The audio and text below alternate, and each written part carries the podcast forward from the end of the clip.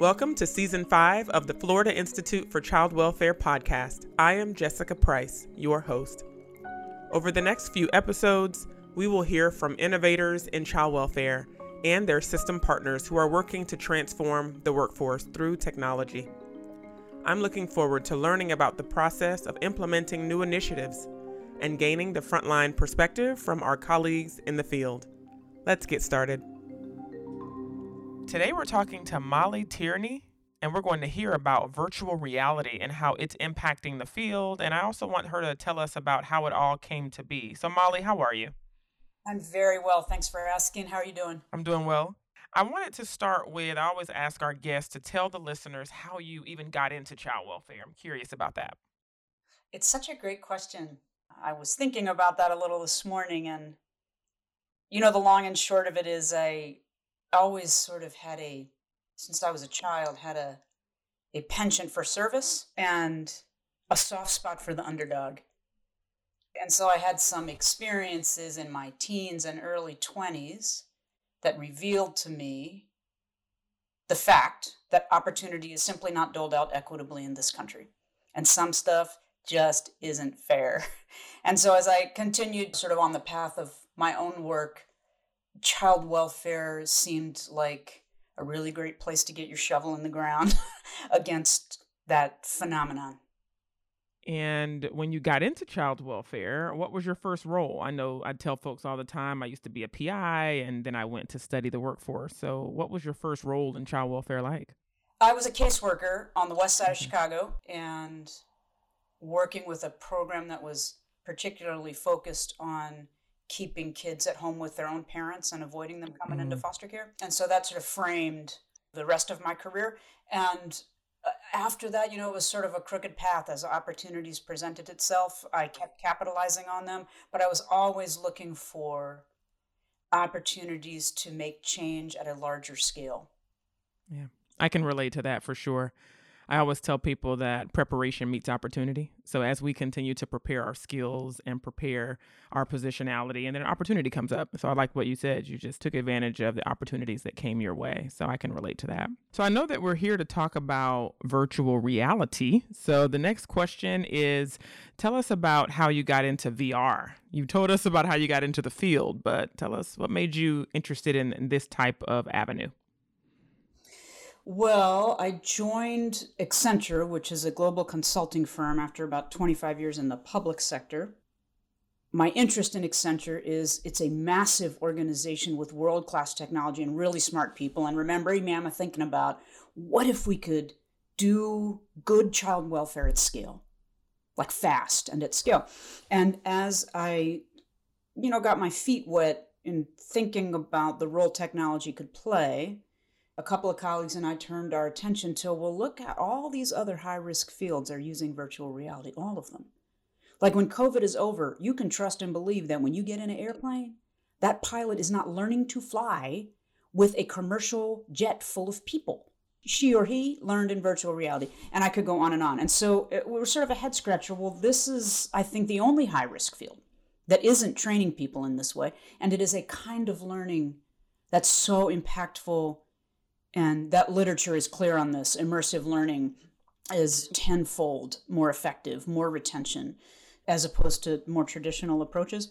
And so, as that got interesting to me, and I began to think about what are the real pain points in child welfare, and that is what kept me awake at night when I was worried about I'm sending caseworkers out to do something, and God, I hope I have prepared them enough.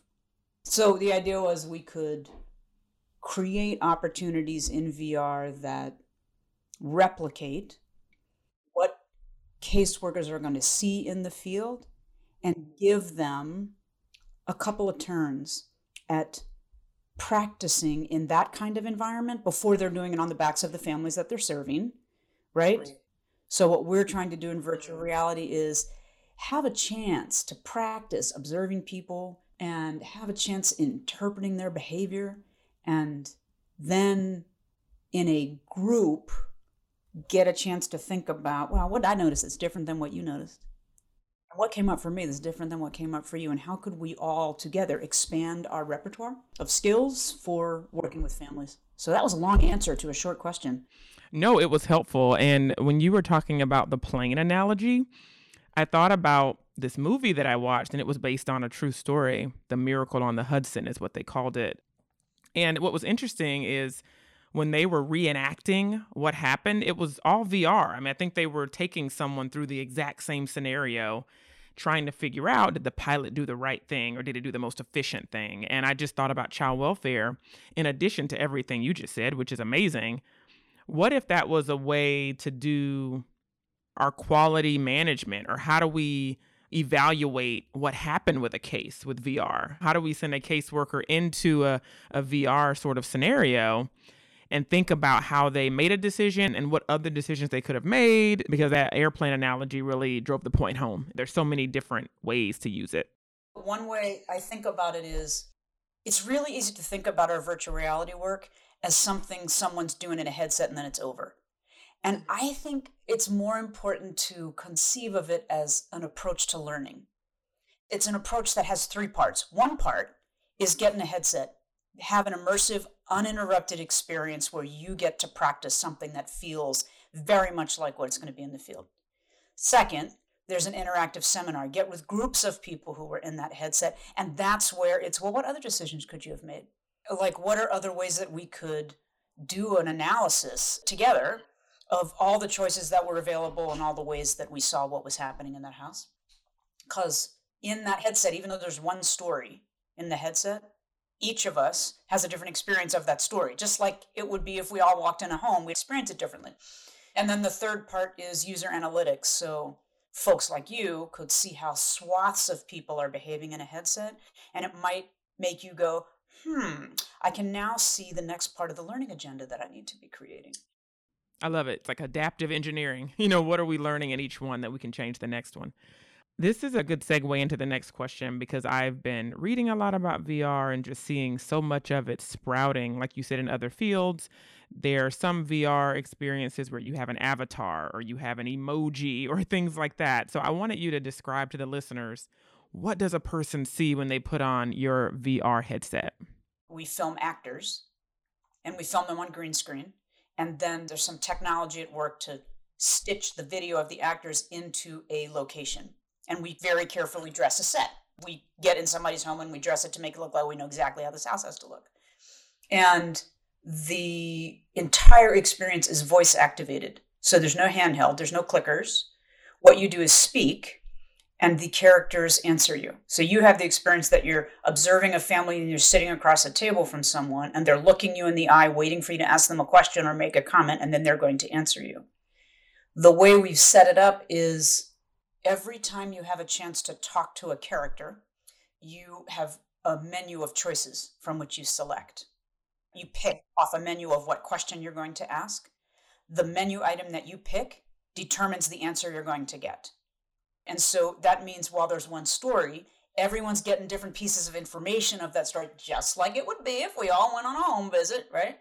Visually, that's what you see. The arc of all the stories are so you see a family interact, you get a chance to interview each family member and then in the end you have a problem to solve typically the problem is is this home safe enough for this kid or isn't it in the first scenario we made involves a little girl named sophia she in perpetuity is seven and lives at home with her mom monica and her mom's boyfriend lance and it's great like we're very carefully cast the child and her mom as sort of racially ambiguous and the father is played by a white guy, but he's a great big bear of a man. Think like Sons of Anarchy. He's a great big scary dude.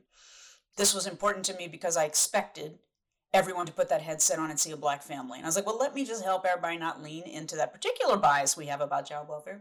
And all of those individuals have a, I don't know, just a really powerful way of interacting with the user and bringing that story to life and I've even had users take the headset off and turn to me and say, okay, you have to tell me where Sophia is. I need her address right now. We had the opportunity to speak with Kelly Hicks, who works in the Youth and Families Service Division in Charlotte, North Carolina. She is working with Molly and Accenture on virtual reality. Let's hear from her on the challenges they are facing in child welfare and how VR can help address them. The biggest challenge that we are facing in our current role, which is no different from probably many jurisdictions across the United States, is recruiting and retaining qualified staff. So that would be the first challenge. And what we found was we needed to really change the way in which we engaged our new hires during their onboarding process. And we previously used to use paper based scenarios where when we hired our new hires, we would introduce them to a family that was literally documented and typed out on a piece of paper. And we would have them read the scenario. And of course, that was what we thought was the best way to do it then. Read the scenario. How do we apply our social work policies and practices? How do we complete our structured decision making tools? And so here in North Carolina, we have three structured decision making tools a safety assessment, a risk assessment, and then a strength and needs assessment. And we would have our new hires really follow this family through every service area. Investigations, meaning a report came in on the family, then we would find the family in need of services, meaning the family would go to our in home service area and we would work a case plan with that family. And then, unfortunately, the risk would be so great for that family that the child or children would then come into foster care, which is in our permanency planning area. And we would have the new hires then apply the tools in that service area as well. And so, what we were finding is the staff were engaging at that time, but through our employee satisfaction surveys, it just was not quite staying with them when it transitioned into their field work. When they finally were able to get an actual case and have to engage with families. And so when we were able to connect with Accenture and the team underneath me, the two trainers, as well as the staff development unit collectively, when we were introduced to the virtual reality devices, and we were able to see that these are real families and we are connecting with real families a 360 view it really allows our staff to have a safe environment of assessing families without feeling penalized and it takes away a paper-based interaction where you're not just looking at a name on a piece of paper but you're physically relating to a person sitting across from you Molly, as we all know, change is difficult, and with any new technology, there might be challenges. Have you had any pushback? Yes, right? Because change is hard. This is a different way of doing things. I think there are a lot of jurisdictions that invested in these simulation rooms where people drive to a place and then usually you're hiring actors and creating a narrative. And those are much heavier lifts than a VR headset. But people are used to it. That sort of became the gold standard. Everybody went and made the simulation rooms. I don't actually think of this as instead of any training that anyone's doing. It's in addition to, here's another thing that we could be doing, and we can knit it into the existing training that you're having. That's the first thing. The second thing is that has been such a fascinating journey for me is the real gift of our work, and we call it Avenues, the Accenture Virtual Experience Solution. The real gift of this work is that it is nudging to the surface of your consciousness the bias that is in you. And I don't mean literally you, Jessica, in all of us, in me, in you, in everybody, right? Because we all got it. And that can be hard. We're working hard to find ways to help people step into that space, knowing it's okay. Like, let's talk about it. Let's reflect on it and imagine what behavior change might look like for each of us, what it might look like to get a hold of ourselves and not have bias drive the decisions that we're making in child welfare.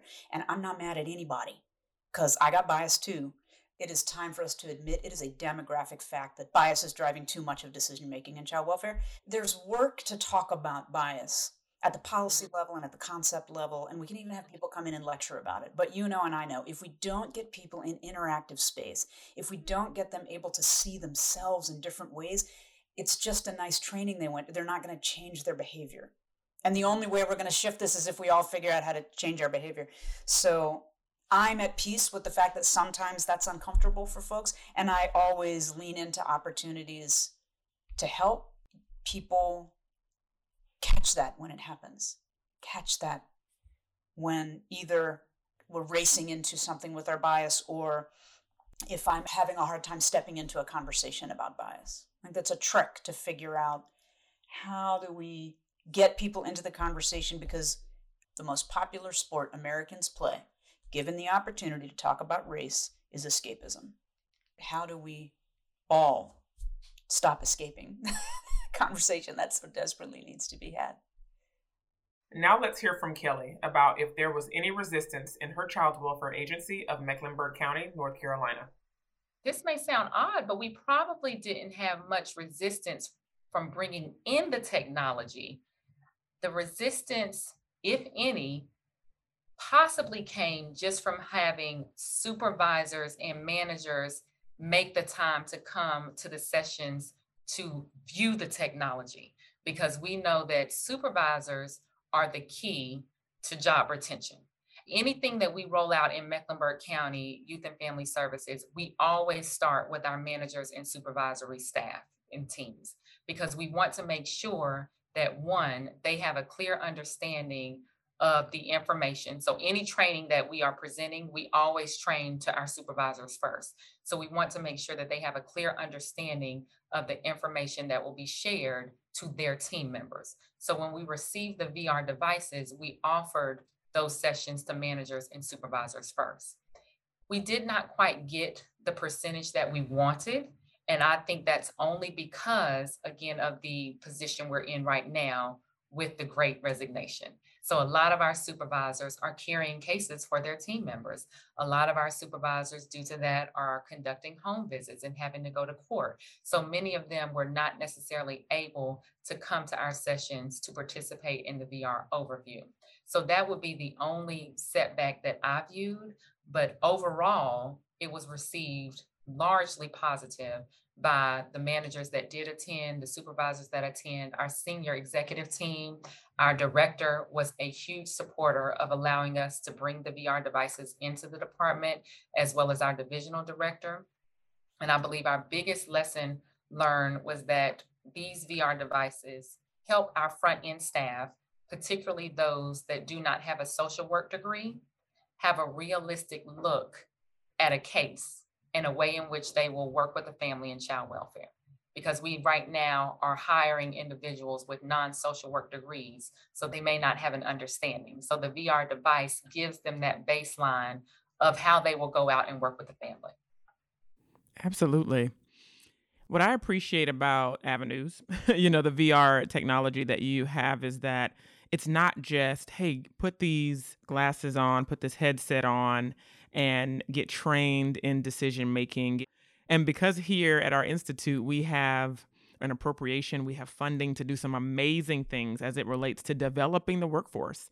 I'm constantly telling myself, but I don't want to use our appropriation and use the resources to teach the status quo, to hone the status quo. And I love hearing you talk about this because it's so much more than just put this on and learn how to make better decisions. It's no, let's also take them off and then talk to each other about what came up for you. How did you feel about working with a very poor family? How did you feel about working with a family that didn't speak your language? Things like that. So I appreciate the global nature of what you're trying to do in child welfare because we're trying to and it's hard. It's so hard. I think that matters so much. And one of the things that I enjoy most about this work is so many of our clients are using it in ways I never would have guessed. And they're learning things that I never would have anticipated. That's the beauty of it is it's not the status quo, it's the leading edge. And on this edge, we have new ways of thinking and new ways of doing things. And that is a joyous thing in child welfare because so much of child welfare is, man, you did that wrong yesterday, and I'm here to judge you for having done it wrong. And now you're going to have to write me a report about how you did it wrong. And I feel like we have to have other ways that we're moving forward into different ways of being. Yeah, because we don't want to have someone making a decision out of fear, out of fear of being in trouble for not making a certain decision. So you're spot on with that. We're creating a culture of risk aversion where decisions aren't about the well being of families, and we all know that. Let's go back to Kelly in North Carolina to hear how the experience has been working with Molly on virtual reality. Accenture does a wonderful job of partnering with the respective agency. So for us, Mecklenburg County Department of Social Services, to provide a train the trainer experience. So we received a train the trainer session for the first scenario, which is Sophia's safety assessment, as well as the second scenario, which is Tori's home visit. And I participated, both of the trainers on my training team, as well as the policy and practice model supervisor and our continuous quality and training supervisor. And so once you put those goggles on, you are literally in another world. You're in Sophia's home. That is how real it is. And so you can take your whole body and turn around 360 degrees and see the entire environment in Sophia's home and in Tori's home. And so it really allows the individual, so the social worker, to really place him or herself in that family's home. And when you're engaging with the family, because the whole scenario is set up to where you have conversations and you ask specific questions to the child, Sophia, to her mother, and then to the mother's boyfriend. And then in Tori's home visit, it's the same thing. You ask specific questions to Tori, which is a young man, to his mother, and to his father. They are sitting immediately across from you to where if this was in person, your arms length across. And so it again allows the social worker to place him or herself in an environment where they can get an understanding and a true feeling of engaging with the family. What is that anxiety? How are you going to pause to ask the next question? How are you going to feel when the father is getting upset and he's yelling at you? While taking in the environment and having to be mindful of where you position yourself in the home, because again, in school, they talk about safety. So, where are you positioning yourself in the home to where if you need to leave, what is the fastest way to exit? So, it truly is an immersive experience that allows the social worker or the participant to truly feel as though they are inside of a family's home. And Molly, can you share with the listeners any highlighted accomplishments from your work on VR? There have been some really joyous things that have come out of this the state of Indiana reported a 32% reduction in worker turnover in the first year of use of this tool because they used it in a way I, I, wouldn't have guessed it. They use it in interview so that people can self select out of something because that's a problem. States do all the work to post and all the work to interview and all the work to hire and all the work to train. Then they send someone on their first home visit who says, Heck no, I'm not doing this. And then they use it in onboarding, which rendered people feeling more supported by and connected to their organization and more prepared for the field. So that was great. Our friends down in Georgia, they're great. They went from we can't get anybody to come to training to now they're lined up out the door. And they're using this opportunity to talk about the imbalance of power when you're standing in someone's house. The caseworker has all of it, family has none of it. And now, caseworker, what are you going to do now that you have all the power? How are you going to think about holding it, redistributing it, managing it. That's beautiful. Ohio did some very interesting work where they've, it's a little like Florida, it's a place that is state supervised and county administered. It's got locally administered, right? And that there is often challenges in differences of opinion about what needs doing. The state uses this as a way to bring the counties and the state together in collective purpose. And I thought that's lovely. That is lovely. So happy to see all of that. There's also a long list of awards that this tool has received in the technology space and in social impact space. Awards aren't everything, and that's not what we're hunting for, but they are markers that we are out on the leading edge we want to be on, and that people are engaged in the idea that technology can be used to leverage change. With that being said, I'm curious about the goals of avenues because there could be so many goals. Enhance your awareness around implicit bias, better decisions, you know, more group think. But tell me about the goals of the work you do because I know that there could be some short term, intermediate, long term. Tell us about that.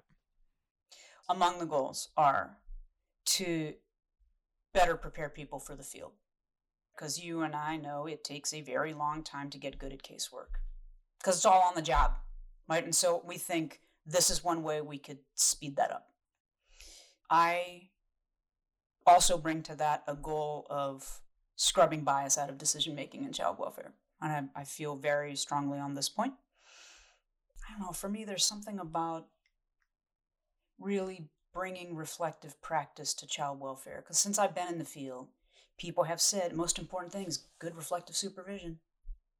And I don't know anybody thinks they really have the time for that in the way we think about it. Everyone's running around trying to avoid being in trouble. And I think that's not the same as we're going to help families heal. That's not the same. And if what we really mean is we're going to help families heal, we can't get derailed by that kind of fear.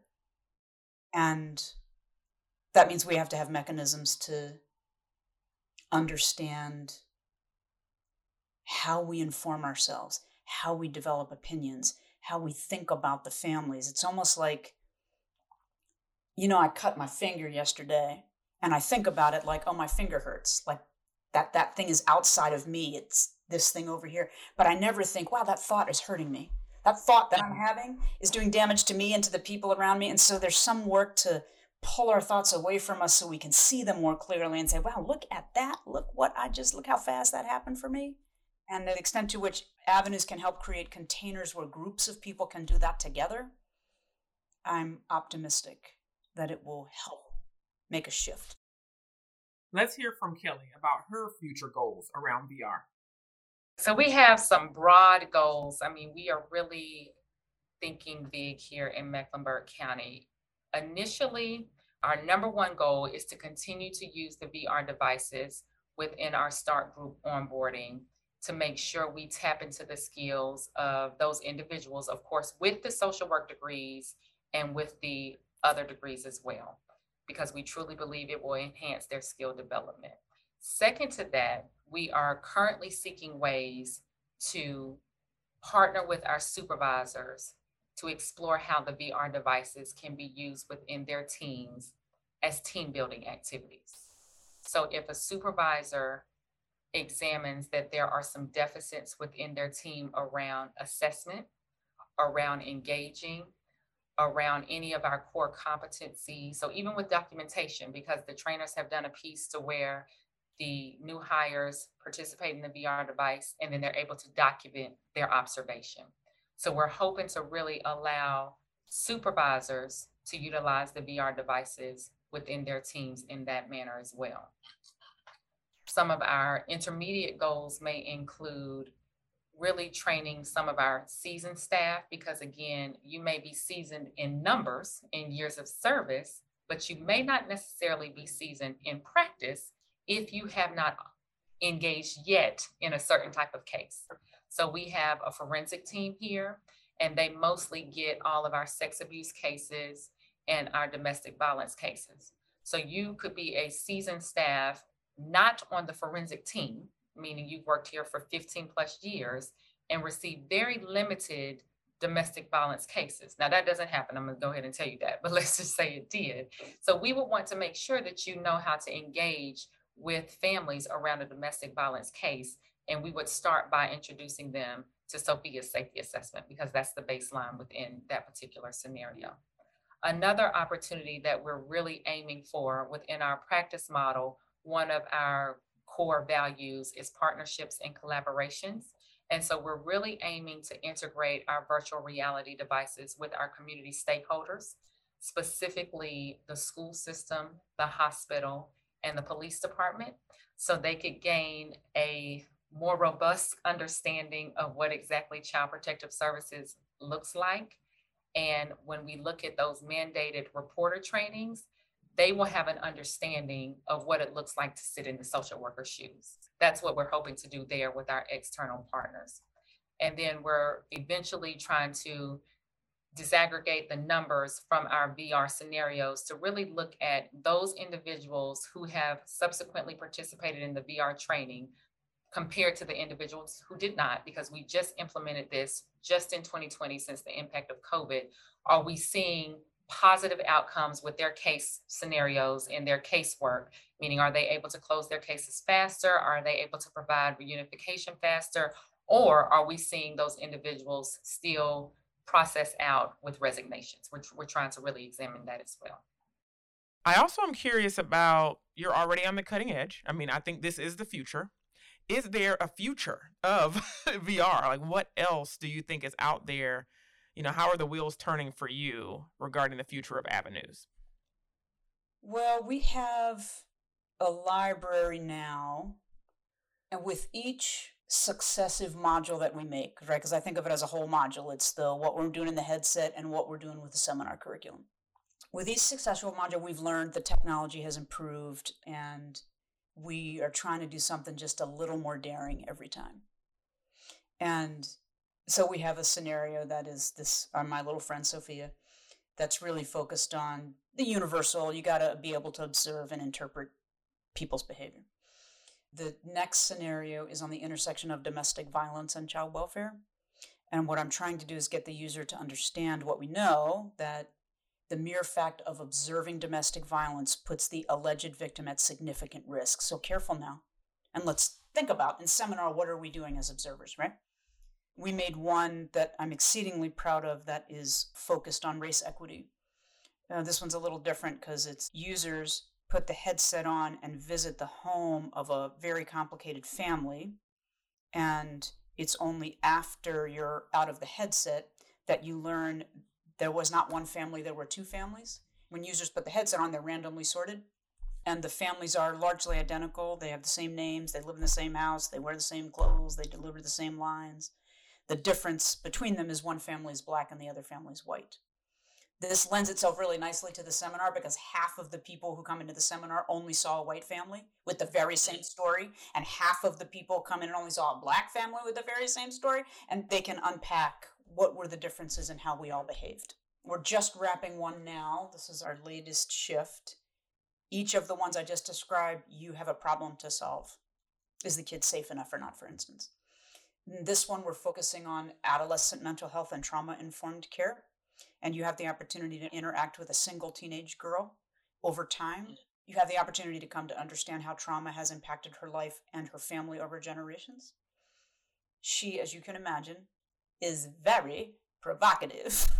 and she is needling you and coming at you the entire time. And the task is, of course, resist the urge to control her behavior and try to get underneath it.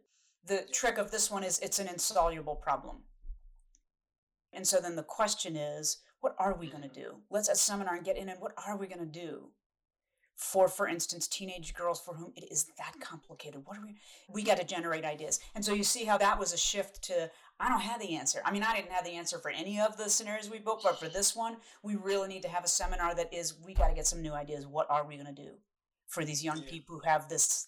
We have all contributed to the life that they have right now over generations. So I guess your answer is what's the future? Oh, man, I'm gonna get back out on the edge again because actually the next one we're doing is on early childhood mental health. So I'm gonna need you to say a prayer for me because we'll be filming four year olds and I haven't quite figured out how we're gonna pull that off. But that's okay because that's the fun part is how are we really getting into the pressure points that human services is feeling and never taking the easy way out. I absolutely love that you talked about the teenager. We are doing so many things this year relating to teens that are in care and those that are aging out. And I get this a lot when we're talking about transforming child welfare and race equity and implicit bias and decision making. Some caseworkers are saying, but but have you met this teenager? Would you want to live with her? Things like that. Would you want to live with him? And I appreciate that you all are hitting those pain points that we don't have the best answer. We don't have the absolute answer, but let's figure out what we can brainstorm together because I think there are some seemingly intractable situations.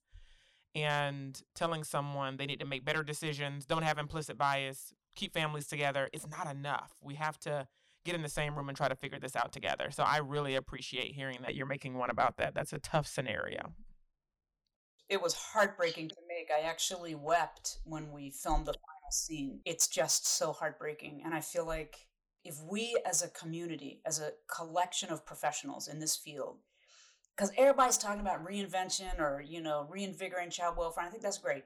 If we don't, as a community, really get into, oh, this is heartbreaking. What is happening to these children is heartbreaking. And if we don't go at it with that level of love. I know that sounds really namby-pamby, but I'm really feeling strongly about it is we have to start every conversation with, okay, well, what would we be doing right now if we loved these children? If that were the presenting question, I think we would be designing different interventions, Jessica. Yeah. Well, I, I heard a keynote once, and the keynote said that they did an analysis of pre service trainings and things like that across the country. And there was very little, if any, mention of love or hope. And maybe some people would say, well, of course not. This is our jobs. But then it made everyone in the room think if there's any profession that needs the words love and hope to be a part of our lexicon, to be a part of how we're maneuvering, it's child welfare, but it's just not. Yes, it is a tangled mess, but tangles can come undone. Like we can do it. I think we're going to have to go at it with that level of passion and affection. A big part of Molly and her team's vision for virtual reality is to shed light on bias and promote racial equity. Let's get an idea from Kelly on their efforts for race equity in her county. Underneath our practice model here within Mecklenburg County Youth and Family Services, we have a racial equity and inclusion foundation. And so we want to make sure that in working with our external partners, they have a thorough understanding of how children of color are largely impacted by child welfare. And so we would introduce Tori's home visit to them because that's the racial equity scenario. And we really want to introduce that one because we know that the disproportionality starts on the front end once the call is made to intake. And then it then sees it grow on the back end when our children are in adoption and prior to adoption, foster care. And I appreciate you bringing up race equity being the center of Tori's, you know, VR experience because I know that this is a big part of why Molly does what she does with VR. It's important to her to engage people around their own biases. So how was that received in Mecklenburg? Were people open to it? Did people shut down? Just curious how that went. Overall, people are open to receiving Tori's home visit here in Mecklenburg because of the foundation we have laid with our racial equity and inclusion platform. And I say foundation because our practice model has several core interventions, which include shared parenting, comprehensive assessments, child and family team meetings.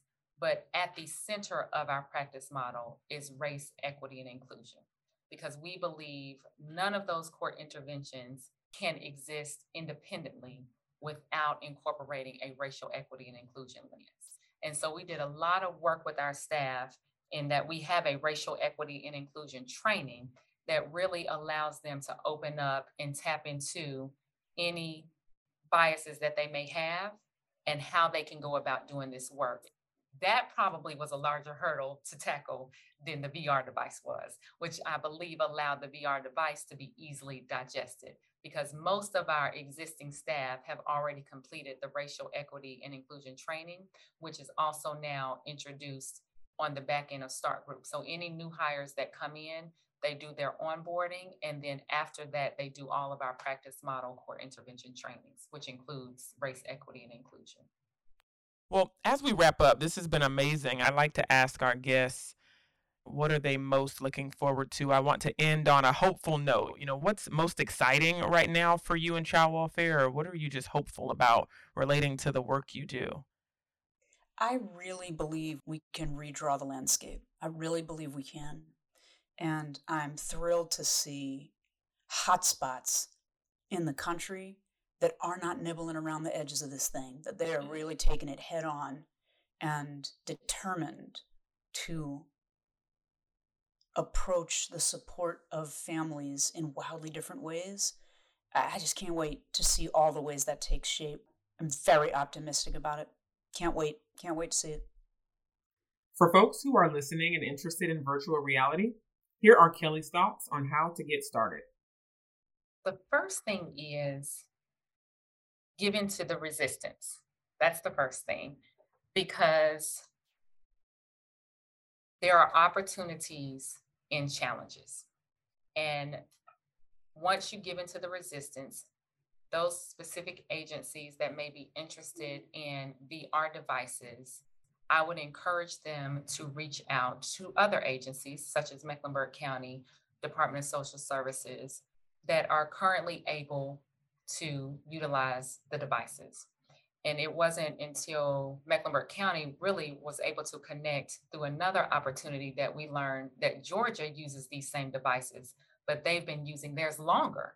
And so we're always open to learn from what's gone well, what they improved upon. And so I encourage other agencies who may be interested to reach out to existing agencies who are using the VR devices. I would also say think creatively as well as think about the innovation as to how the VR devices are not going to or may not only impact your new hires, but how your entire organization can benefit from the VR device. We looked at utilizing the VR devices from a front end onboarding lens first, but then we quickly realize that it's larger than mm. that we quickly realize, as I shared previously, that we can utilize the VR devices with our existing seasoned staff as well as with our external partners. And lastly, I would say why I said given to the resistance is because the VR devices can mostly be used for coaching and teaching. The device itself is its best teacher of how a worker can engage with a family. And then the supervisor can then provide a transfer of learning with that staff member to talk about what he or she learned from the VR experience. I would like to thank Molly and Kelly for taking time to share their journey through virtual reality. If you are interested in learning more about their amazing work, please visit us at www.ficw.fsu.edu. You can also follow us on social media at FSU Child Welfare. Thank you for listening.